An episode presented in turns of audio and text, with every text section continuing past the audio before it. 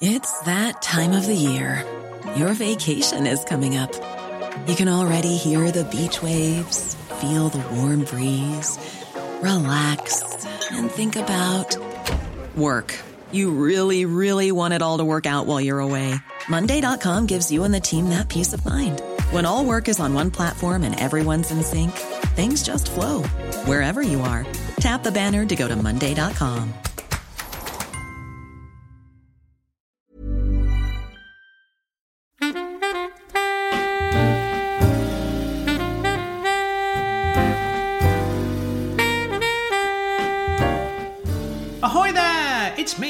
Craig Children. Um, usually, what you'd be listening to is me and Martin Bain Jones, um, zombie-like, falling upon the the prone body of culture and dragging out its entrails to um, to di- digest. Yes, to culturally digest. Um, but Martin can't make it. Um, uh, long story short, Yarek, who's one of his uh, casual Romanian uh, workers who comes and helps him with the mangetout harvest during the summer. Um, his nephew, not entirely sure of his name, uh, Martin always calls him, but I don't think that can possibly be right. Let's call him Irek. Anyway, he's uh, he's making Martin a new pair of gates to go at the end of his drive, and um, anyway, very very exciting this week where they were going to actually put the gates up, um, but it turns out the gates are actually slightly too small for Martin's drive. I think Martin is, is pretty much the only the only person I know who could have some giant ironwork gates made for the end of his drive that would end up being too small. But anyway, it's, it's back to the drawing board with that project. Meantime, I'm here holding the fort, and I thought I would yet again treat you with another gem from the Time Ghost archive. Yeah, we're uh, we're, we're, gonna we're gonna disappear Doctor Who like now into the into the late noughties, and let's see what uh, let's see what Craig and Martin are discussing this week.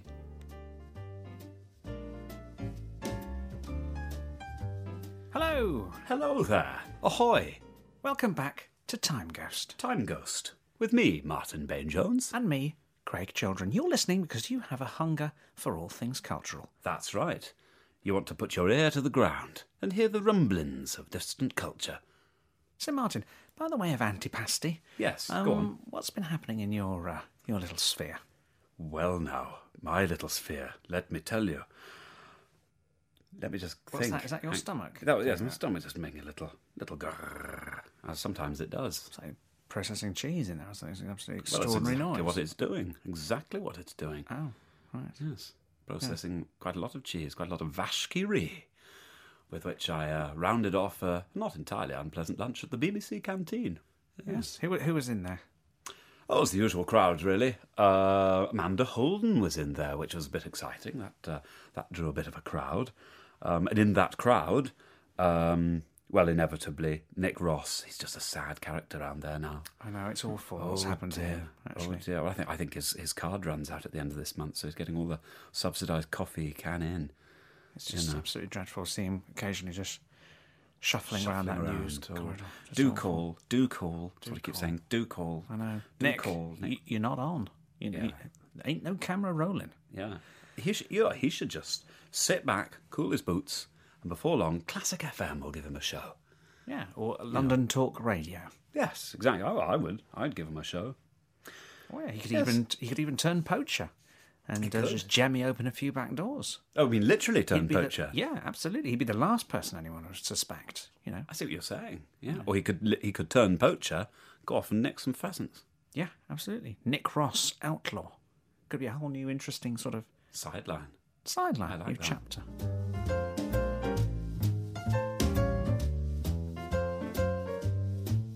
I- I noticed that um, Archbishop Drew Carey, He said uh, he's disgusted by the um, the decision in the um, Max Beasley trial. That's right. Of course, this is uh, Max Mosley, Max of course. of course. Yes. Yes. Max. I wonder if Max Beasley ever gets mistaken for Max Mosley. There will be there will be elements. You know as well as I do, Craig. There will be elements who will think, you know, the, the people who hounded that poor paediatrician out because they thought he was a paedophile, for example. There will be elements who think Max Beasley has a, won't be sitting down for several weeks. Yes, no, I, I think that's absolutely right. And um, far be it from us to be saying that Max takes part in any events He doesn't. in, he doesn't. during his private life, which may be confused with those. Of, Ma- of the of the Formula One boss, Max Thank you. Mosley. Thank you. Yes. Who it, um, the, the, the thing about that trial that I thought was extraordinary, Martin, as, as I say, the, the Archbishop's made a pronouncement against it. He said that the law should enshrine Christian moral values, um, stepping aside from the whole argument about privacy. But the, the thing about that trial that, that struck me was I had no idea that sort of stuff was legal.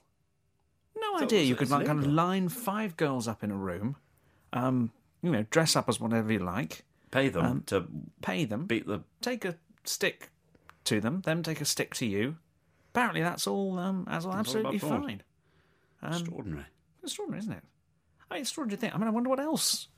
Um, you know, what else happens to be To be legal. to be legal that I'm that I'm that I'm sort of that I kind of rule out of my life. Think you think maybe you should be should Craig, be don't yes. push it, don't push it, mate. or, or do push it maybe. I should push it a bit more. You should push it. I can push, push, it, it, a real. whole lot more further than I'm Push it pushing it, at the moment. Yeah. Yeah, but I think I think the issue of that of that of that trial though was uh, people should be allowed to keep their appearance up. Right. Wasn't that wasn't that Right. wasn't that the point? You know, there should I be. see, You know, I think the appearance of respectability needn't necessarily be undermined by secret, covert knowledge of what people do behind closed doors. I mean, I always think it's very it's very hard, particularly in a, in a courtroom, um, not to make anything sound sordid. You know, but every person, every even the judge, at some stage within that twenty four hours, is going to have to crouch down and undo their trousers and coil one down in a in, in, in a you know on a, on a bog, and that you know that that's not hardly dignified. You know, it'd be easy enough to to go and film that and say, "Ooh, you, my lud, you just you just coiled one down. You just you just Well, I think that was pretty much the, the gist of Max's defence. Well, I think you know. I, I just say you know, everybody has something that happens behind a closed door, even if it's something perfectly innocent, like taking a shit, that uh, that could be that could be construed to be somehow murky, murky and unpleasant. I mean, and we haven't even we haven't even Craig touched on what goes on behind people's bedroom doors. You know, That's absolutely right.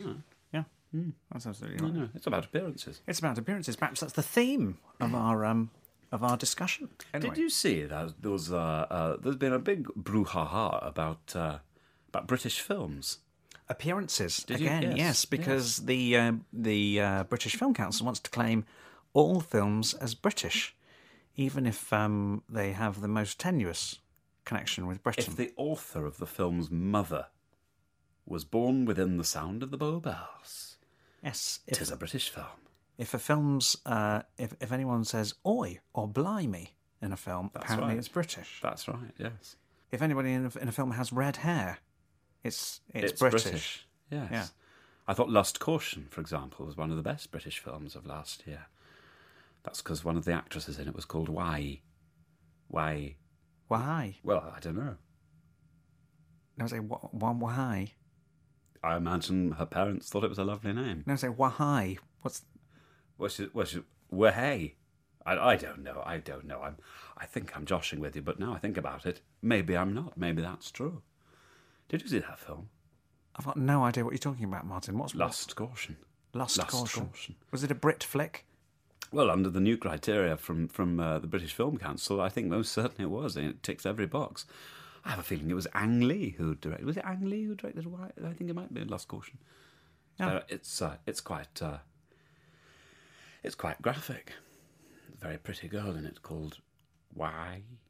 Well, I mean, surely The Incredible Hulk is a British film as well, because the main character's called David Banner, and that's an English name. That's because right, we, we all went over on the Mayflower about three centuries Exactly ago. right. Yes, That's a that's a British It's a Brit film. flick. Yeah, absolutely Brit right. flick.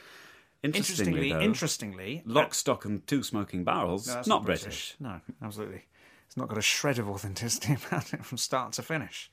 Uh, nobody speaks like that, No, apart from maybe Guy Ritchie. Guy Ritchie. Yeah, the the famous Cockney. Um, Um, did you uh, did you fi- have you finished that uh, the intriguing book you were talking about last week, uh, the Madonna, Oh, my the Madonna. my life with my blood relation Madonna. Life with My Sister Madonna. I have finished the book in the sense that I read a chapter of it, which is pretty much repeated throughout the uh, throughout the remaining 400 pages. Yeah. Because uh, I think Mr. Ritchie comes off none the better does he? He's not book? a fan of Guy Ritchie. No. no, He says it's a. I think the problem is he thinks Guy Ritchie is homophobic, whereas I would say Guy Ritchie just doesn't like him. Yes, that's interesting, isn't it? I, I, I was I've I haven't even read the book, and I got a I got a sense of that as well. Well, perhaps neither Guy nor Christopher Ciccone are the most authentic of people. Uh, so it's hard to. Doesn't um, wasn't Guy Ritchie? Wasn't his real name Guy Ritchie Jones or Theobald Ritchie or Sebag Montefiore Ritchie or something? I'm sure he had some. No, he's a Cockney, Martin. He's a, No, I he's don't a think, born I, and bred I don't Cockney. think so. I think he, I think he was brought up on a massive estate in, in Norfolk, I think, and uh, He's a massive Cockney. Don't no, you know that? he's well, he might be, but his his I think his uh, his mother I think was is a is a very respected Conservative councillor in Kensington and Chelsea. I think that's absolutely I've true. never I think heard such horse do. He's a huge Cockney. Is uh, I'm no, I think uh, I think he's I think he I'm pretty sure he's double barreled. He's got a double barreled name. Guy Rich, uh, I don't know, Guy Pennington Smythe Ritchie, F- French Ritchie, Ritchie French. Yes, mind you, actually, double barreled names crop up all the time now. In fact, in fact, a double barreled name these days is more often than not where it used to be a, a, sort of a, a class signal. Now it it just now is a class signal, but in the reverse direction. Yeah, now it just means you're a woman who's married a man, basically. Explain that. Well, they don't want to change their names, Martin. No, Oh, nobody, uh, no women who marry uh, men anymore want to change their their surname to So the what? men's. This is the new tradition. You now just you just couple up your names, So you just couple up your names. which is presumably what must have happened when we lived in caves. Yeah, And it evolved all the way out of that because people got sick of saying, "Oh, hello, Simon, Bain Jones, Patterson, Dave Miller, Johnson, Hoo Ha, Sebag, Montefiore, Mount Fitchett, F- French, Bassett Horn." yes, with the Because you know, it gets with the uh, big cave. Yeah, and then what happens when somebody who's just got that as their surname then marries somebody called Pugh Morgan Barney McGrew Cuthbert Dibble and Grubb, and they then have to put it all together again. I mean, it's, it's just it's a monstrous, ludicrous, but load of nonsense. Speaking of which, how did you come to be called Bain Jones? Interesting that one. Yes, interesting. Well, officially, officially, there are two answers to this. The, the official reason for uh, uh, uh, surnames being double-barreled is by royal warrant when uh, the has come through the female side. So when the female line inherits, she keeps the name of the of the, the patriarchal name, you know, the name of the, the of the family. So that's what happens. But you'll then have to uh, remember that an awful lot of people who are called Smith and Jones um, in the 19th century decided that Smith and Jones were simply not going to cut the mustard. And so, at their earliest opportunity, they would get together with somebody called something like Bain or I don't know. But if you look at most of sort of posh double barreled surnames, usually the last one's Jones or Smith. That's interesting. Yeah. so they're not necessarily following the. Uh, Not necessarily, The or maybe, royal or warrant. maybe they did it by royal warrant, but they were just so keen to, to lose the Smith or Jones in its own right, you know, because it was such a such a normal name, normal. I think I mean common.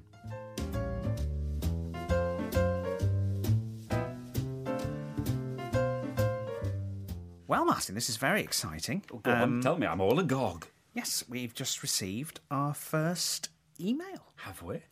addressed to me. Interestingly, Oh, um, what's the, they, what they sent it to Craig.children at thetimes.com. yes, not to Or is it Martin. .co.uk? I can never remember. Com. No, .co.uk. Thetimes.co.uk. Uh, rather than to Martin dot Bain with an hy- E. with an E hyphen Jones at the hyphen times. I can see why they might have done gone for the opted for the Craig option. Yes, It'd be nice maybe if somebody, you know, went through, went to the trouble of maybe you know writing down my email address. It'll only take about a minute. That's Martin dot Bain with an E hyphen Jones at the hyphen times dot co dot uk. Yeah, if I got one, I'd be so thrilled. Just one, just one email. anyway, on you go. Well, sorry. you haven't got one, No, I but I have. I have. Hello, Craig. With regards to your request for suggestions for codependent, cuddly capitalist company names, Oh, I like it. this is referring to our uh, our siren call for um, your cuddly capitalist stories. That's right. Yeah. Those capitalist companies that masquerade as your friend. Um. Anyway, uh, with regard to your, a friend of mine once got love glove as a nine letter word on Countdown.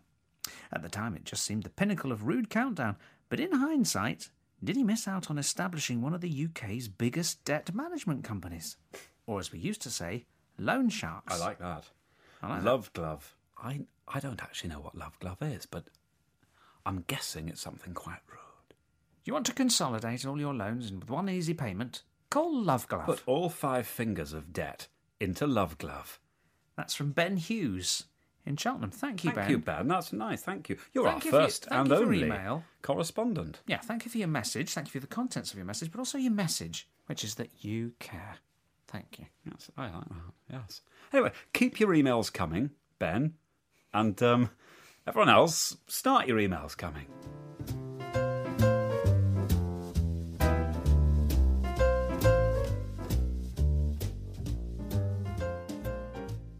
Good Lord, is that the time?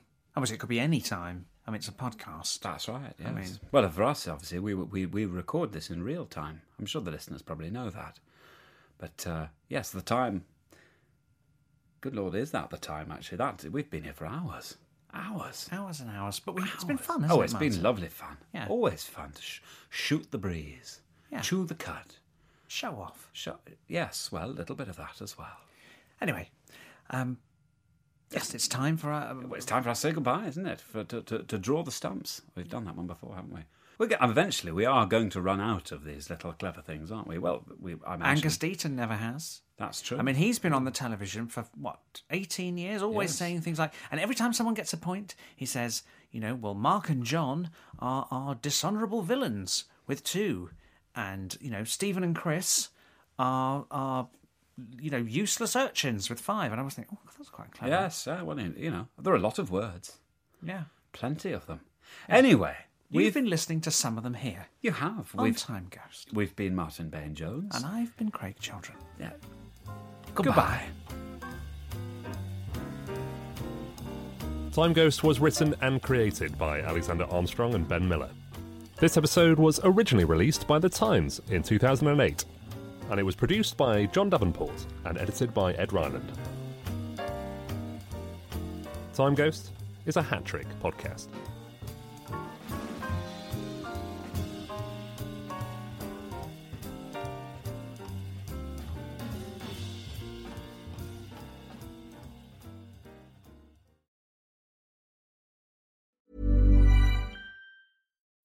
When you need mealtime inspiration, it's worth shopping Kroger, where you'll find over 30,000 mouthwatering choices that excite your inner foodie. And no matter what tasty choice you make, you'll enjoy our everyday low prices, plus extra ways to save, like digital coupons worth over $600 each week. You can also save up to $1 off per gallon at the pump with fuel points. More savings and more inspiring flavors make shopping Kroger worth it every time. Kroger, fresh for everyone. Fuel restrictions apply.